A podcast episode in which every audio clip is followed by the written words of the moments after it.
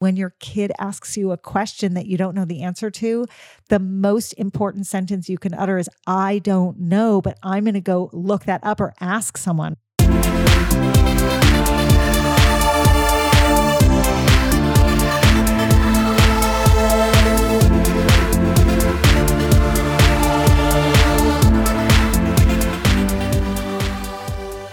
Welcome to It's Not Human Sexuality, the show that goes beyond sexuality to reproductive health.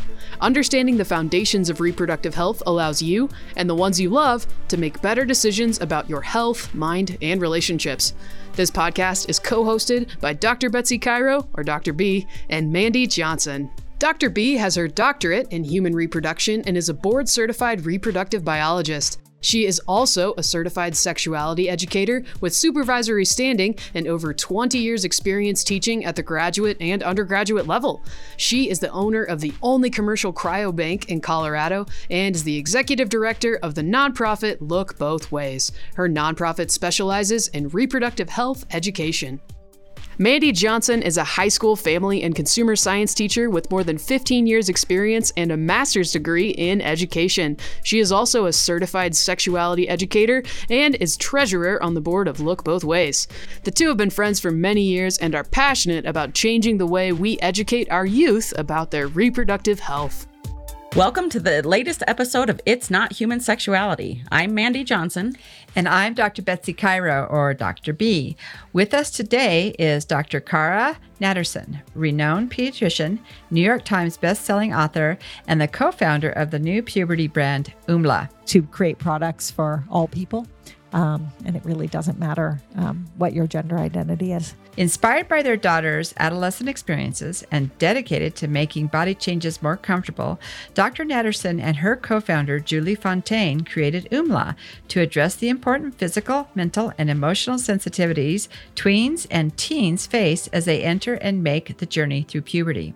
Oomla offers expert insights, the Puberty Portal, where teens and tweens can find content written by their peers to help them navigate the changes that come with this stage of life, and products including Oom Mask and the recently launched bra, Oombra. We size our bras based upon one measurement and one measurement only, and that's a circumference around your breasts at the nipple line. Thanks for being here. Oh, well, thank you for having me. I'm really excited to speak with you. So we know, you're busy, and we appreciate you taking the time out. But I'd like to start, as Mandy indicated, the books that you have out there. I have one sitting on my desk at the office. It's called The Care and Keeping of You. I know you have The Care and Keeping of You number 2, which is for older, right? Yeah. And you have a couple of books out there even for boys. Yeah.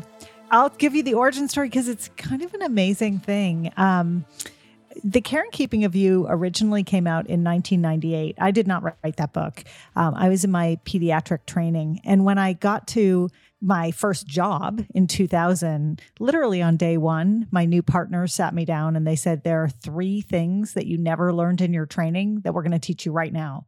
How to treat lice, how to treat pink eye, and what to give girls and their mothers and fathers when they're going through puberty, the care and keeping of you. And this was in the year 2000. And I didn't have kids, and I sort of flipped through the book and I got it, but whatever, filed it away. Over the years, I started telling people about it. People would talk about it with me. And every time the book would come up, people would say, okay, well, I'm done with that book. Can you give me something more? What's the next thing to read? And so long story short, I end up moving away from practicing pediatrics and I start writing parenting books. And I wind up in a situation where I get to pitch American Girl, writing the follow-up book, Care and Keeping of You 2, and actually going back to Care and Keeping of You 1, which by this point was about 15 years old, and updating it because it was out in 1998 before there were things like, the prevalence of the internet. And that has really changed the experience of growing up, right? So sure. That first day that I was at American Girl, and I'm pitching this dream job, right? I say to the head, the president of the company, I think there should be a boy book. And she looks at me and she says, but this is American Girl. And I said, yeah, but this book has nothing to do with being a girl. There are about 20 pages that have to do with female body parts. This is a book about transformation. This is a book about going from being a child to being more grown up. And it's about not just the physical experience, but the emotional experience and the nutrition and the exercise and the sleep and the hygiene. And you tell me anything about that that's gendered. And she looked at me okay, you should probably be quiet now because you might not get this gig. So I did. I got quiet. My editor over there and I spent 5 years continuously beating the drum. And we did get the boy book out 5 years later. And if you compare the content of the two books, what you will find is there are literally 20 pages of different content, just body parts. The rest is essentially identical because this is not a gendered experience, right? This is just a human experience. It is. And that's such a wonderful and poignant part of this is that people, they have different experiences with respect to maybe what's happening to their body, like what you talked about, voice cracking and height changes and body hair and odor and those things. But it's puberty is very visible. And it's something that our kids go through that's very visible. And for those people who are raising kids, you know, they don't come with a handbook. And as parents, guardians, grandparents, whoever is raising these kids, they need refreshers probably, right? Because nobody in this room would raise their hand and go, hey, I'd like to go through puberty again. And so I wouldn't. Yeah, that's true. And world, right? And the world is so different. I think the adults who love and raise these kids today had very different experiences growing up, right? The timeline for body changes was very different a generation ago. Truly, it was different. It's starting much earlier now.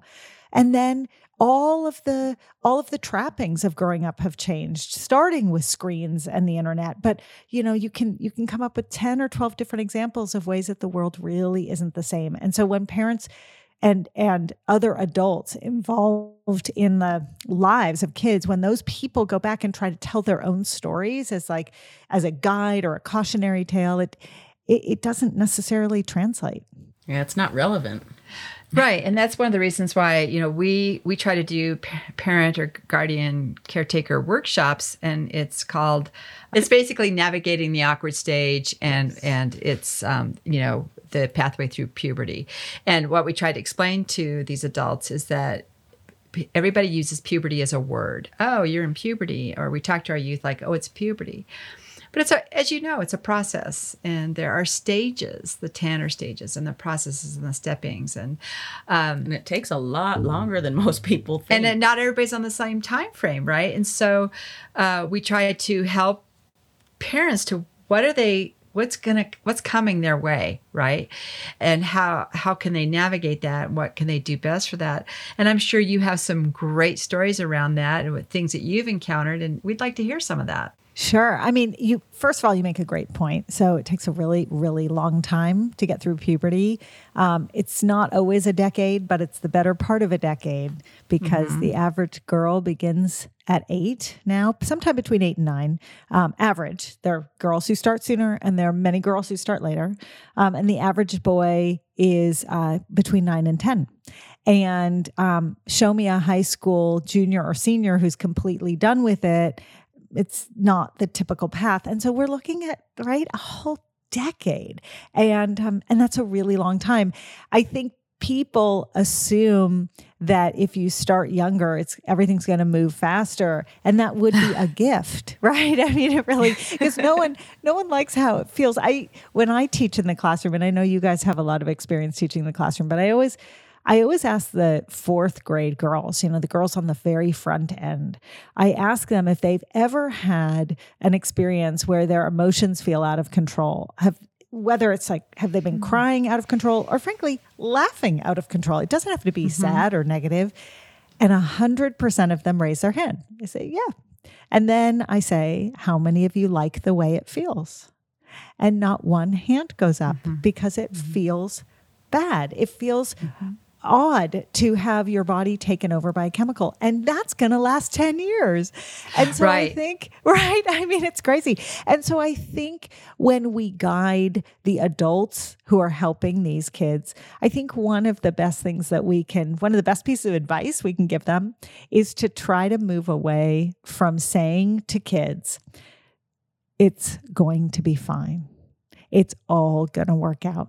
Because you're saying to a kid who has no idea how tall they're going to be, how curvy they're going to be, how hairy they're going to be, how zitty they're going to be.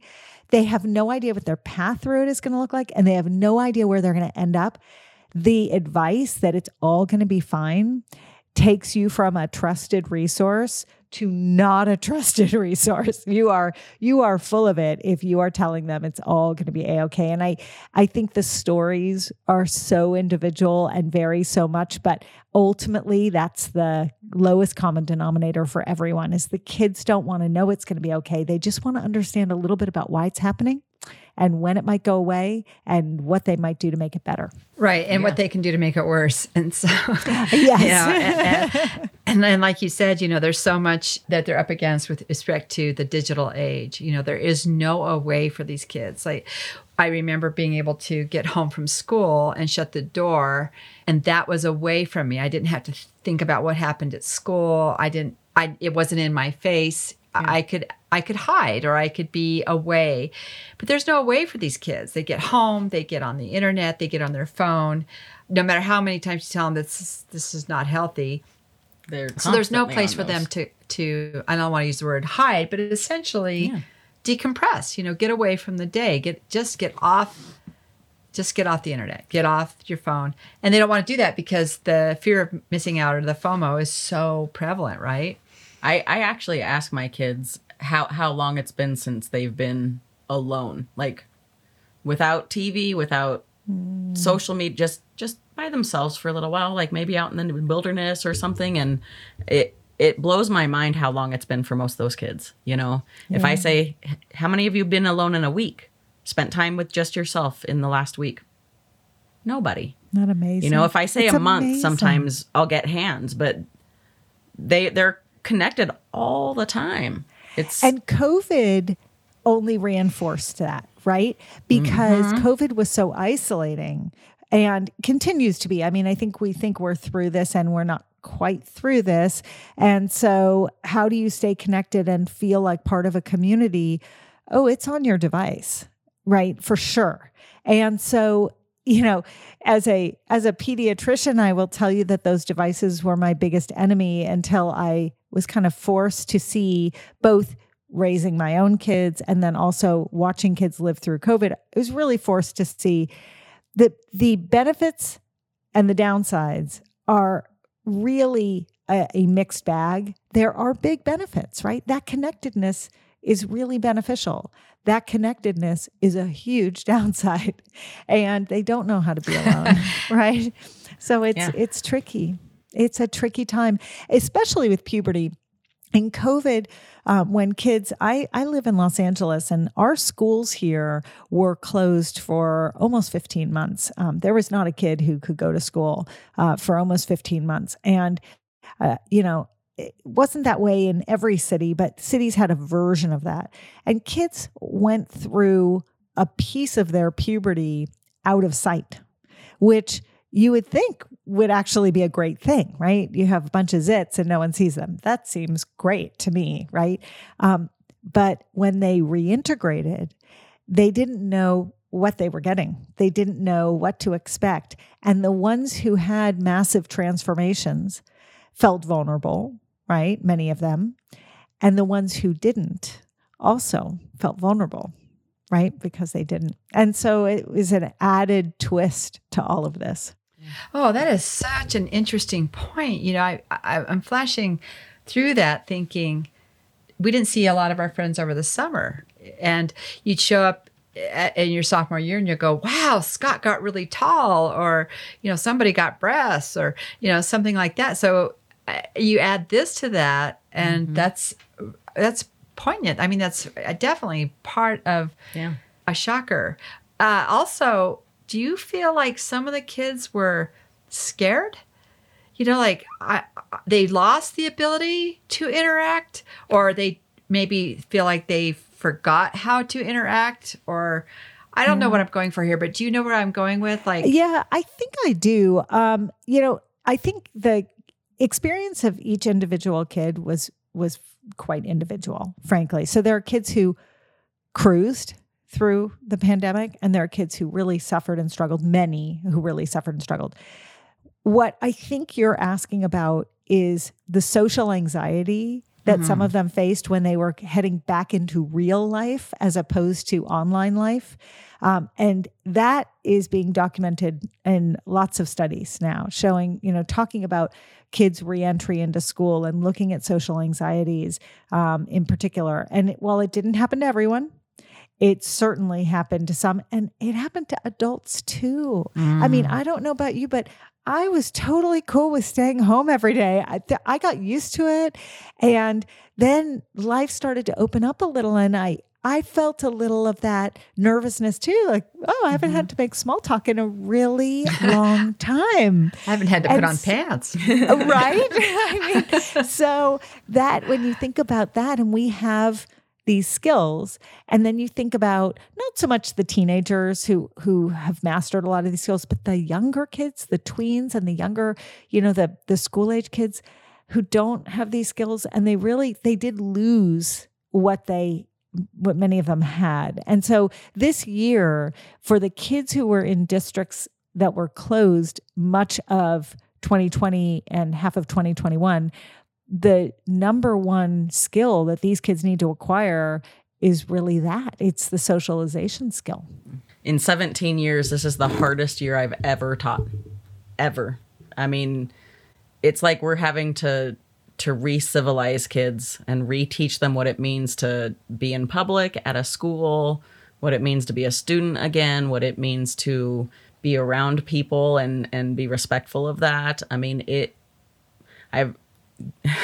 that's amazing. I can't even express. This is the most difficult year I've ever had teaching, and we're only 6 weeks in.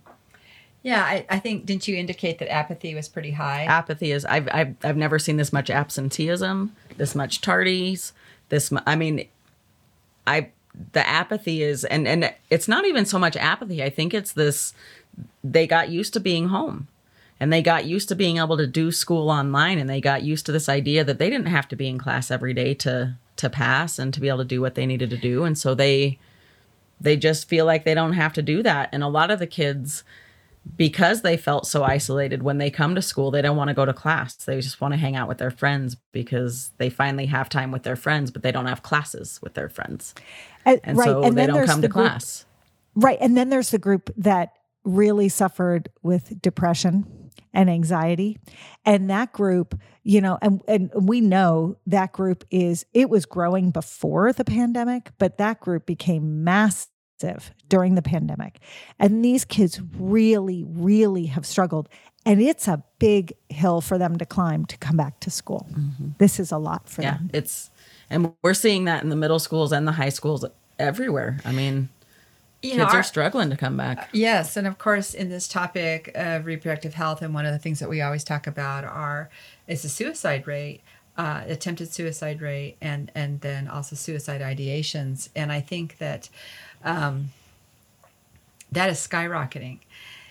And how do you think we get that back? How do you think we reel these kids back in so that because it's very wonky, right? People say, oh, we're back in classes. And they're like, oh, you have to quarantine. Oh, we're back in classes. And so there's not that trust of, am I going to school tomorrow or am I not? Or, you know. Right.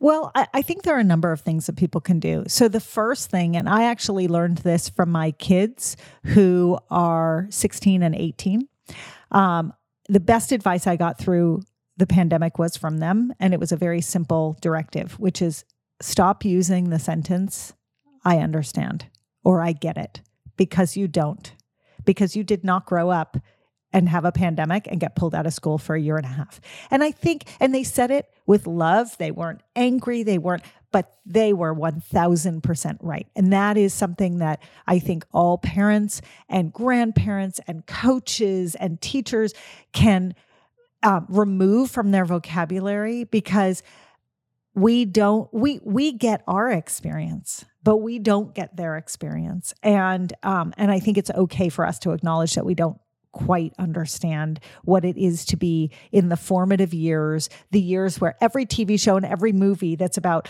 life in high school or life in middle school looked nothing like their life in high school or their life in middle school, right? And so I think that's a big piece of it. I think another piece of it, and this is something that I have talked about for years, way before COVID, but is more true now than ever, is we just have to talk to our kids, right? I mean, yes. And that means we put down our devices. We connect in a really meaningful and profound and real way with our kids because they have something to say and they may not say it at first, especially if they don't trust that you really want to spend the time listening. It takes a long while to build that relationship, but you have to keep on asking and keep on checking in. And, you know, it can be a question about their friends. It can be a question about a party. It can be a question about a test. It can be a question about a class. It can be, but any prompt that you can use, or for some families, it's just sit down in the same space and be quiet and let them go, let them talk. But any way to communicate with them helps. And it really does make a difference for kids, not for kids who have severe depression, but for kids who are on a cusp and have very mild depressive symptoms and are looking to connect. The people who live with them are right there to connect with.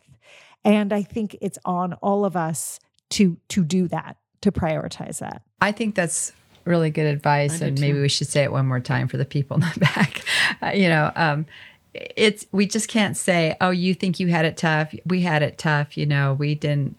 Every generation has their thing, you know, and I think it's important to acknowledge that what they're doing is tough. This is rough. Like, this is not fun. It's a drag, and we're sorry. And what can we do to make this better? And, you know, like you listening to your kids saying, You don't have any idea. It's not going to get better. How do you know it's going to get better? Do you have a crystal ball kind of thing? Yeah. So I think the honesty, the transparency is really good advice. And I think that's our listeners will definitely appreciate that. And I'll just throw in there that for anyone who has a kid who is anything short of just very mildly toe in the water depressed, get help. Oh, yeah. Go get, talk to your school counselor, talk to your pediatrician or family doctor, talk to a therapist, get some real help, because to put your head in the sand around this one in particular, it's a really grave mistake. It's a grave parenting mistake. Well, especially, you know, the metaphor that you used, toe in the water.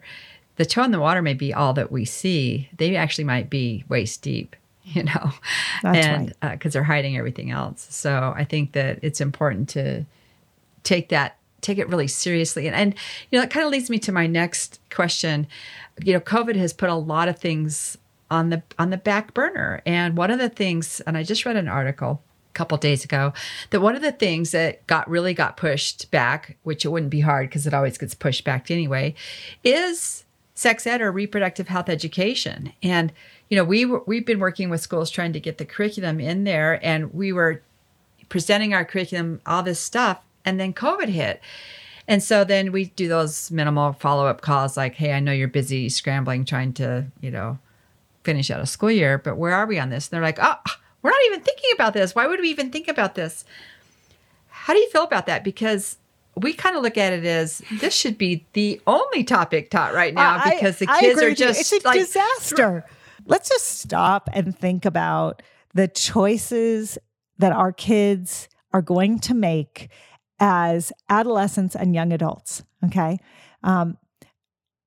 In the top 10, in the top 5, tell me that sexual and reproductive health is not like 1, 2, and 3 in terms of the choices that you're concerned that they're going to make in a healthy and safe way, right? So I'm a very big believer that we got our priorities all wrong in terms of what we were trying to salvage in our educational system while we were offline, right? High five. I mean, for sure. I know. High five. But that being said, parents and caretakers of these kids It doesn't have to be outsourced. You can do it. You can have these conversations just because they're not happening in a school setting. And they're different in a school setting. With friends around, it's actually an awesome communal setting to be doing this teaching.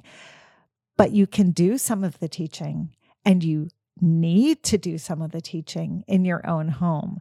And what that means is that you start opening up lines of communication that might be very uncomfortable or awkward for you, and you got to find ways to do it. So maybe that means you do it not when you're staring at each other face to face over the dinner table, but instead when you're on a walk or when you're driving in a car or when the lights are out and you're saying good night and you're not right and there's no awkwardness. If you're a parent or a caretaker who doesn't know a whole lot, you got to go do some research and get your answers.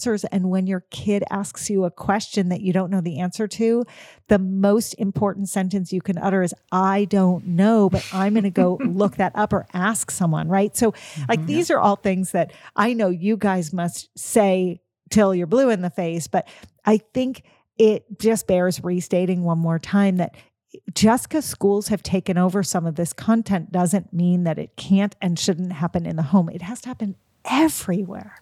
Absolutely. It does every day, everywhere, and all the time, at all ages, right? And so it's like I'll use our grandkids for. I have 3 grandkids.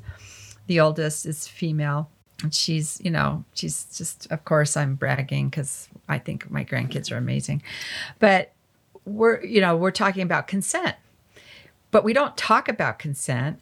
We experience it. So for instance, when she's 6 now, but when she was 2 or 3 or what, pick an age, and they were over visiting, and you'd say, hey, you guys are leaving, can I have a hug goodbye? And if she said no, we'd say, okay, we're just going to stand here and wave goodbye then. And there would be a couple of times, where you might forget, or if that happened, and our daughter would go, she said no. And we'd be like, and I know about consent, but you're thinking, oh, it's so messed up. And I go, absolutely, you did. You said no. So we'll just wait from here. And she would walk down the hall to go, to the garage or whatever to get in the car. And then she'd turn around, run back, and give us a hug. But think about that. That wasn't a class. Mm-hmm. We didn't talk, okay, this is consent and this is what this means. We just said, she's experiencing the power that she has with the word no. That's right. You know what I mean? So it's like you were saying, parents can do this. It's very, very simple. Mm. It may not be easy, but it's pretty simple. Mm. Golf's a pretty simple game, but it's not easy to do. Exactly. I mean, I think that's a great example. It's very tangible for parents. And the thing I would add is, when you recognize that you've done that, you can label it, and that helps your kids too. So you can say later, hey, you know what you did when you didn't want to give me a hug goodbye and you said no, and I said that was okay. That was really cool, because that is consent, right? So now you can help them when they're really young connect the dots between a word they're going to hear a lot and something that they're really good at already. And especially for tweens and teens who are missing some of this very important education in school. And I don't know that they're going to get it this year, right? Because who knows with being sent home and, sort of this hybrid model at the moment. But that's an easy way for parents to do it. Like throw a label on stuff that you see that your kids are doing well. That's really good advice. Let's talk about that home situation where some of these kids are at home all day, where maybe it's not the healthiest place for them to be. What is your advice on that? I mean, I think it depends on the way in which the home is not a healthy environment for them. If it's that they don't have any rules and limits and that they are ruling the roost and making bad decisions, that's one conversation. If it's that they're not safe, that's a totally different conversation, right? But in terms of kids who, you go to that first category where parents have to work and they got to go and the world has reopened enough that they're not home right now, but a kid is sent home because there's a quarantine or there's some situation and they are home. you know, it can be very tricky for parents to figure out, and any caretaker to figure out, how to rein their kids in and make sure that they are capable of not just attending school virtually, right, but also sort of living safely. And that is a tough one. It is a tough one, and as a pediatrician, you might see some of these things, and I know Mandy as a teacher has experienced that. I've experienced it even at the college level. And I think when we amplify that by not giving them an outlet, it's all the things that we've talked about. This is a really tough gig that they're going through, and we need to let them know that, you know, there's still resources, even though, you know, like you said, they had that connectedness early on. You said they had the connectedness through their phone or the internet, but really, in some regards, they have a huge disconnect with their safe zone, maybe. Yeah, it's a great point. And I think parents, you know, one piece of advice I always give is that whether you're the most present parent or the least present parent, there is going to be a point at which your kid does not want to talk to you about something. And you could win parenting and this will still happen, okay? So if that's the case, you had better have identified a surrogate for you that's that person that a child can go to in that sticky situation. And not only had you better have identified that person and helped your child figure out who that person is going to be, but it's best to warn that person, let them know. And I'll give you a story that I share often because it's one of the most meaningful things that's ever happened to me in my life. One of my good friends, who's a doctor as well, she and her daughter sat down when her daughter was about 14 or 15, and they decided that if there was ever a question that her daughter couldn't ask her mom, she would ask me. I was the surrogate. And then she called me and she said, I want you to know you have this job. I said, okay. And about 2 or 3 years later, she called me and she said, I have a feeling you're going to get a call about my daughter wanting to lose her virginity. And I just want to share with you what I hope you will say. You don't have to say this, but I'd like to tell you what, if she comes to me, what I will say. And she knew her daughter was not going to come to her. And she told me how to be her surrogate. And it might not have been exactly what I would have done or said for my own child, but it was what was right for her and for her child. And so I waited and I waited and I waited. Nothing. And then one night at about midnight, my phone rang. And you know, the midnight phone call, your stomach just sinks and you think something very bad happened. And she was calling me from her boyfriend's house, and she was hiding in the bathroom. And she said, I need to have this conversation with you right now. I'm totally safe. I just need to have this conversation with you right now. And it was one of the most amazing moments because I knew what needed to be said for her. I knew her really well, but I also understood where the history was with the conversations in her own home.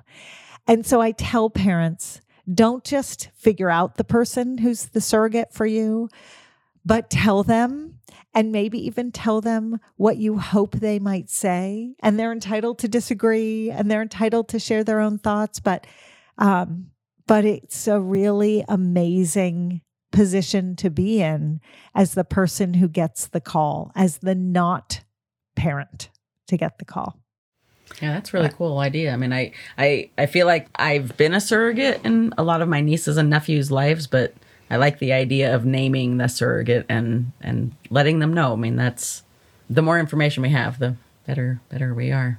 Yes, I have been a surrogate in that regard, where it's, you know, a mom called me the next day and said, you know, my daughter missed a birth control pill. What do I do? You know, So I told her, I said, but, you know, she can also call me. And they knew that. They knew, I mean, everybody knew what I do. And so, yeah, I think in that regard, it was, I think you're right. And I think that that you must have been honored. I mean, that sounds like just a really wonderful experience.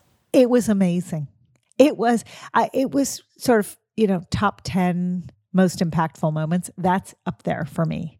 It just gives me joy to hear that because, first of all, this sounds like an amazing person who is calling you at midnight, you know, on what her next move is. And wow. Yeah. You know, and knowing that you would pick up the phone at midnight and knowing it was a safe zone.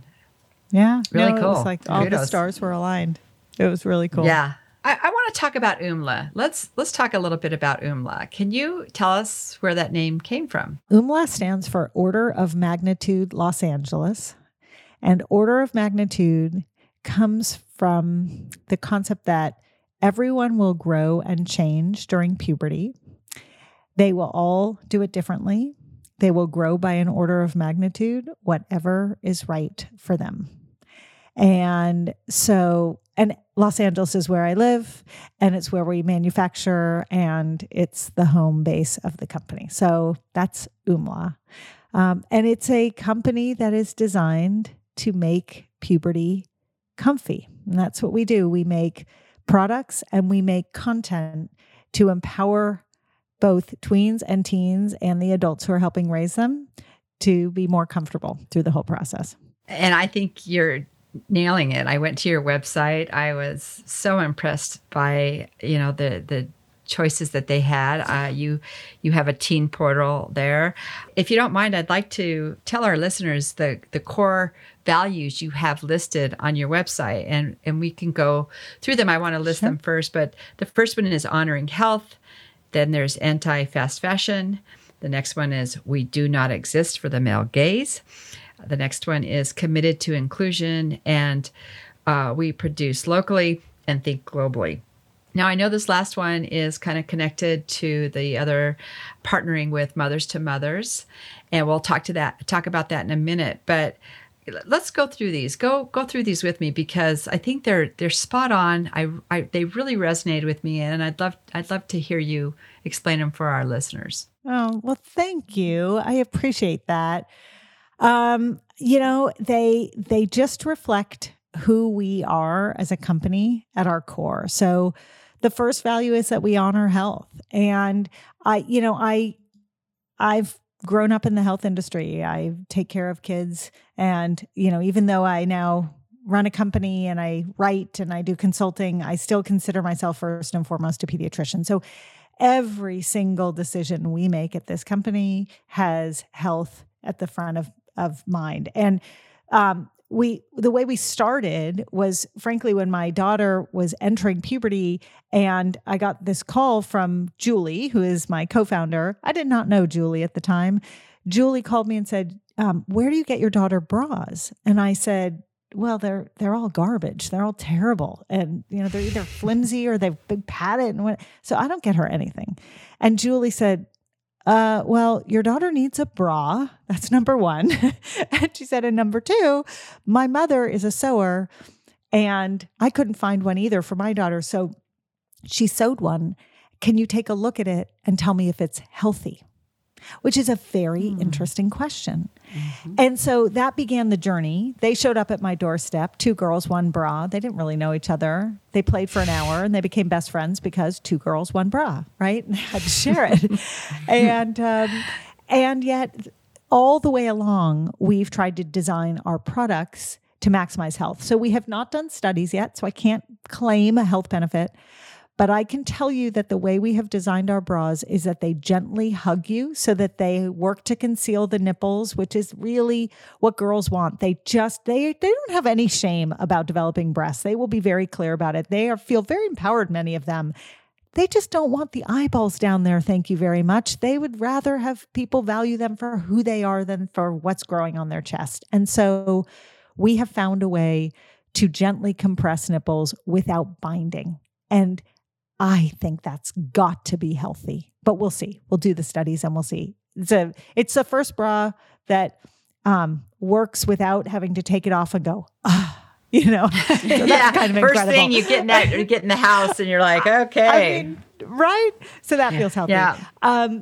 We are anti-fast fashion. What we mean by that is our products last. I mean, that's just plain and simple. I've been wearing our prototypes for years. I actually wear them. I'm like a big teenager, and they last. And they're made from good materials. And we manufacture in Los Angeles. And I will tell you that we amped up our manufacturing during COVID, and we worked with factories that had really stellar COVID protocols and protected their workers first and foremost. So all of that goes to being anti-fast fashion. We do not exist for the male gaze. Right. On our website, we will never show an image of a tween or teen under 18 from the front. And we don't do that because it's creepy, because there's a voyeuristic quality to it that's icky, and we don't want to be a part of that. And if you Google training bra and then you go to an image search, you will instantly see what I mean, because every picture that's taken from the front is wrong. It just feels wrong. But that being said, I have this incredible group of interns. We call them ambassadors. And they have taught me over time, they're between 18 and 22, and they have taught me over time that while they love that we do not put pictures of girls from the front, that on social media, people who wear Oombras and want to take pictures from the front, they feel empowered. They love how they look.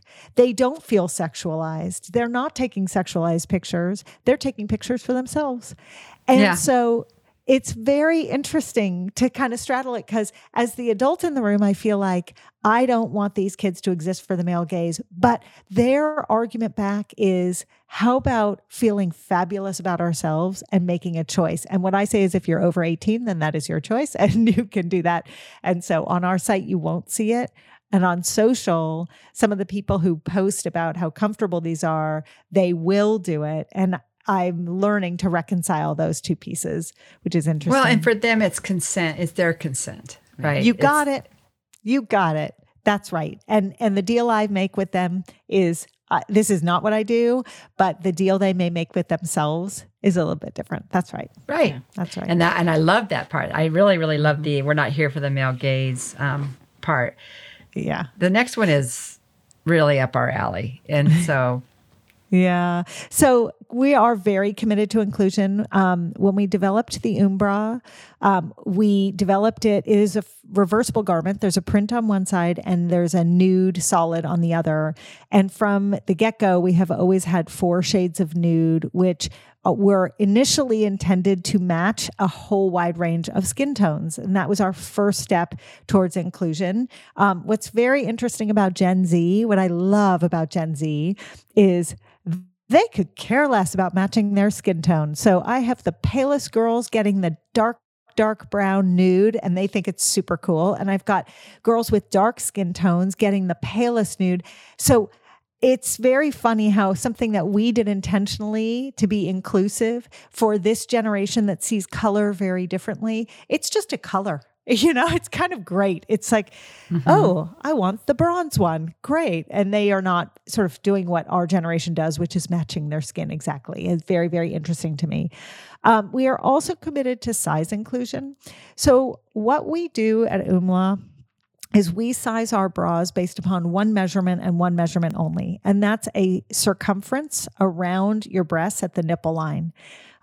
Circumference, you just take a soft tape measure or even a phone charging cord, anything that's not stretchy and elastic, and you wrap it around. You don't pull tight. The number of inches is your Oomla size. And the reason we did that is because our youngest wearers are about 7 or 8, and our oldest wearers, well, we fit all the way up right now, we fit up to size 34D or 36B. That's our, right now, our biggest size. You cannot come up with a sizing scheme that works rationally for a 7-year-old and for a 34D. It just doesn't, right? There's no small, medium, large to it. And by the way, no one wants to be small and no one wants to be large, right? There's no there's no cup for someone with no cup. Like, it's just, so right. This is how we did it. And it turned out to be pretty inclusive. We are very eager to size up from here because we only go to about a 34D or a 36B. And we are just have to redesign a little bit in order to have just a little bit more support for bigger bus, but we'll get there. We like to say you're growing and so are we. So that's our motto there. Oh, that's cool. It is cool. And I think also on your website, you talk about, I think you intimate about trans kids, and it doesn't matter. Anybody who wants to wear these, go for it. Oh yeah. Anyone who wants to wear a bra can wear an Oombra. That's exactly right. So we don't gender anything. And in fact, our logo is very not gendered, and sort of everything about us. Our goal is to create products for all people. And it really doesn't matter what your gender identity is. Our last value is that we do produce locally, but think globally. We are what's called a public benefit corporation, which means we're on our way to being a B corporation. And everything we do is meant to be sustainable, good for the environment, good for the world. And we launched with masks. We were getting our bras into production. COVID hit. We had material. We found a really good filter to put into the masks. We designed them and we created these Oom masks, and we immediately did a 1-for-1 where every mask sold, there was a mask donated. And we've given, I think about 7,000 or 8,000 masks now, all up and down California, to get kids and adults covered with really soft, my kids call them bras for your face. That's really what they are. And then, well, they are. And now we have, they are. Yeah, that's what they were. And now we have partnered with this wonderful organization called Mothers to Mothers. They are the biggest HIV educator in Africa. They are also the biggest employer of HIV positive women in all of Africa. And they are celebrating their 20th anniversary with a campaign called She's Got the Power. And She's Got the Power is really dedicated towards educating tweens and teens about health. And what could be a better fit for us than that? Because education knows no borders, and it really is what empowers you through puberty. And so we have created a She's Got the Power Oombra, and $5 of every purchase goes straight to Mothers, and to their She's Got the Power campaign. That's very cool. Very cool. Yeah. That's I feel really... like I just keep saying that because everything you do is pretty cool. Well, because it is. I mean, it's just it's well thought out. It's deliberate. You know, it's obvious you walk the walk. And so no doubt, you know, being in the health field, being a pediatrician has given you this edge, and we're reaping the benefits of that, I would say. Mm. So kudos. Well, thank you. I'm just going to, when we're done with this podcast, I'm going to quote you and tell my kids that you said I was cool, because that is not a word that's used often in my house. Because we're the coolest. So when the coolest say you're the coolest, clearly, that's where it's at. I mean, we're the measuring stick for that, I think. It's got to be true. Yeah. On your website, you also have what's called the Puberty Portal. And I know you have a podcast as well called the Puberty Podcast. And so which came first, the Puberty Portal, the podcast? Do they come at the same time? I mean...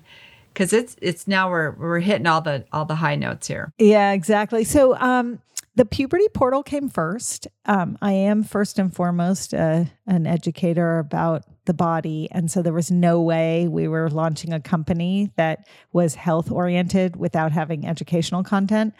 But I could.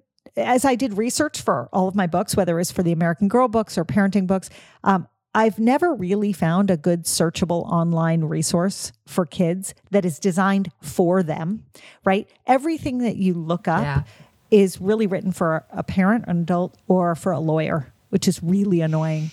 And so what we did was we brought together a group of interns.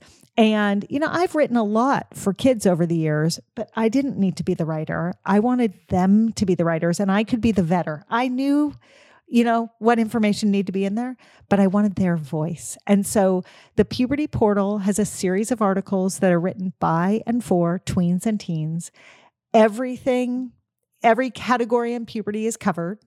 We are slowly rolling out content, and it's really great. We have these meters at the top of every article that basically gauge an article based upon where you are in your knowledge. So they're not age rated, they're knowledge rated. So yeah, 1 meter might say, right? So 1 meter might be about your sort of emotional awareness. And it's like, I have no sense of my emotions. I am deeply in touch with my emotions. And there's a little arrow along the meter. And depending upon where you are, an article may or may not be appropriate for you. We have one that's, if this article was a movie, it would be rated G, PG, PG-13, because there's content that's sophisticated and you don't want an 8-year-old reading it. But on the other hand, I'm not putting up sexual consent content on the website. There's no way we're not putting that up. So how do you flag it for people and let them know kind of before they read it, what they're about to read? The best part of the Puberty Portal by far is a section called Real Stories from middle school and Real Stories from high school and college. And we take submissions from kids and they write their stories about their experiences. It might be a puberty related, it might be more school related or a relationship. And they don't have to put their name. It can be anonymous if they want, but it's really directed kid to kid so that people don't feel alone in their experiences. I love that. I do too. And see, and again, this circles back to sort of a community involvement, not feeling isolated, these kids not feeling like they're the only person this is happening to.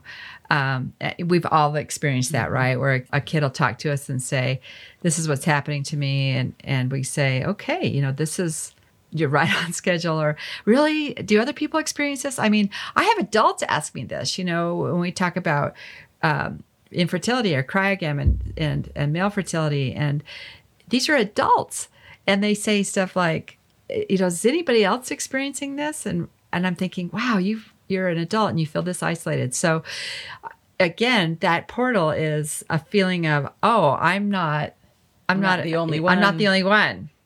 It's kind of like when you talk to, like when you're raising your kids and they do something, you think, oh no, I'm a terrible mom. Or there's something seriously wrong with my kid. And then you kind of say it over coffee to a friend and they go, oh, my kid did that too.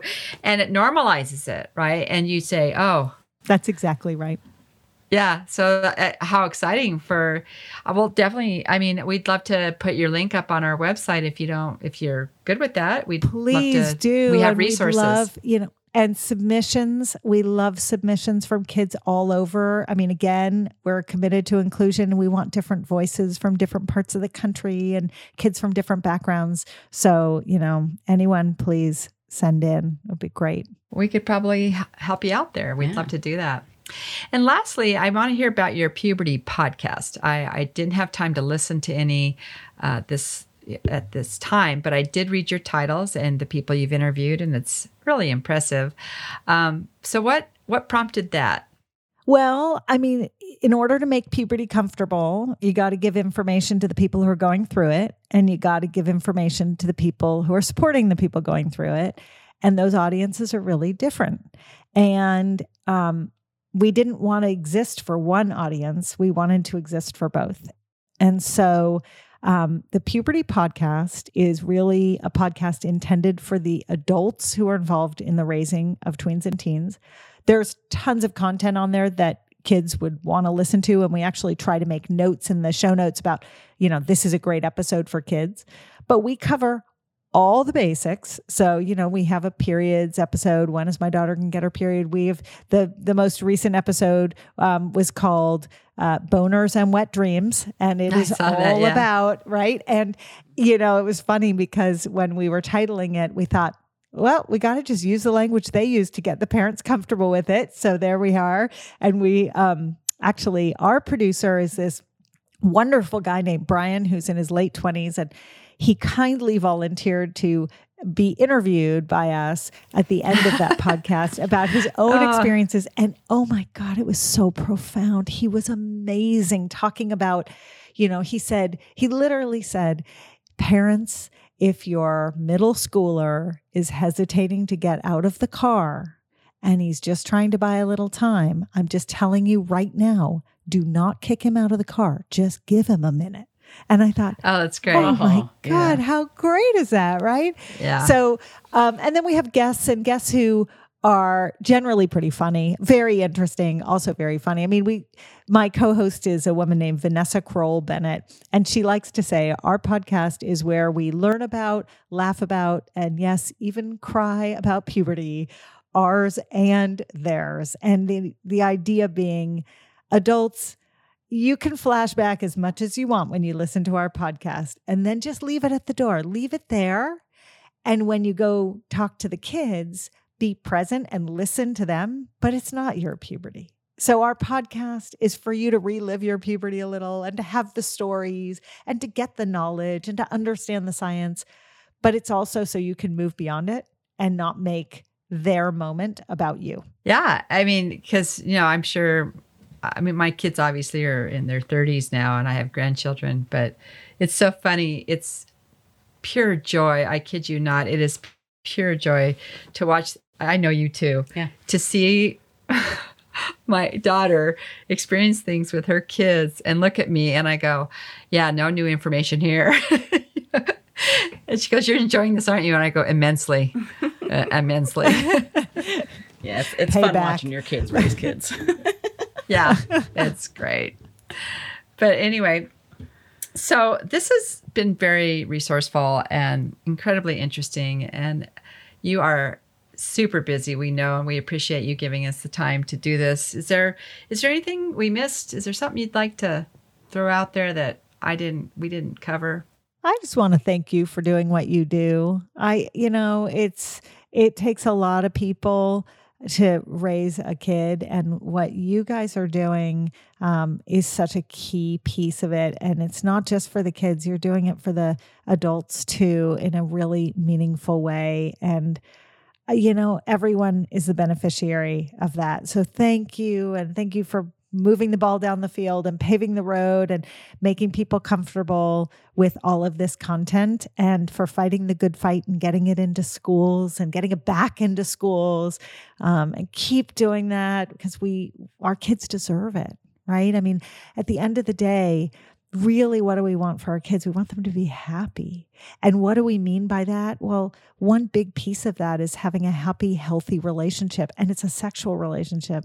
And they're not going to learn by osmosis. And so what you're doing is so big and profound and excellent and undervalued. And I just really appreciate it. And thank you for having me.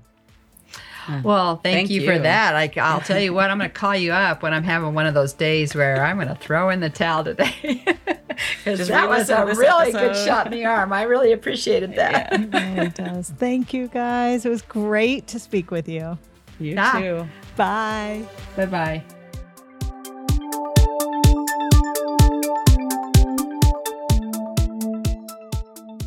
I said that was so cool so many times. I don't know other words to say right now, but she's awesome. She does so many really neat things, and like you said, all her stuff is so well thought out, and just I was very impressed. It's so sincere. Yeah, you know, coming from her background of being a pediatrician and then living that, seeing that, and then going, we can do better. Mm-hmm.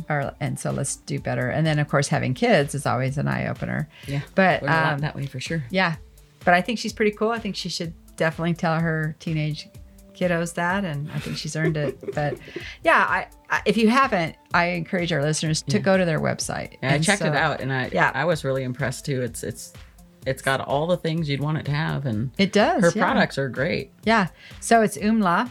That's Oomla, and give it a look. I think your kids will enjoy it, or you will. You will, yeah. Yeah.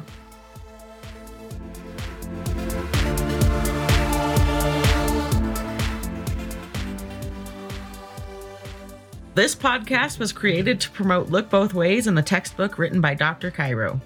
Look Both Ways is a nonprofit organization based in Loveland, Colorado, with a mission to educate our youth about their reproductive health to make informed decisions for their future. We do this by educating the educators through professional development, and we also put on free conferences for both teens and parents of teens.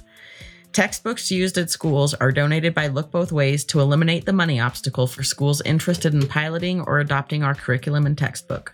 As a nonprofit, we're always fundraising and accepting donations. For more information about Look Both Ways, our fundraising efforts, getting a textbook donated to you, or to make a donation, please visit lookbothways.us. That's lookbothways.us. This podcast was produced by Peach Islander Productions in Fort Collins, Colorado. This is Mandy Johnson and Dr. B, wishing you well. Be sure and catch all our episodes of It's Not Human Sexuality on Spotify, Podbean, or wherever you get your podcasts.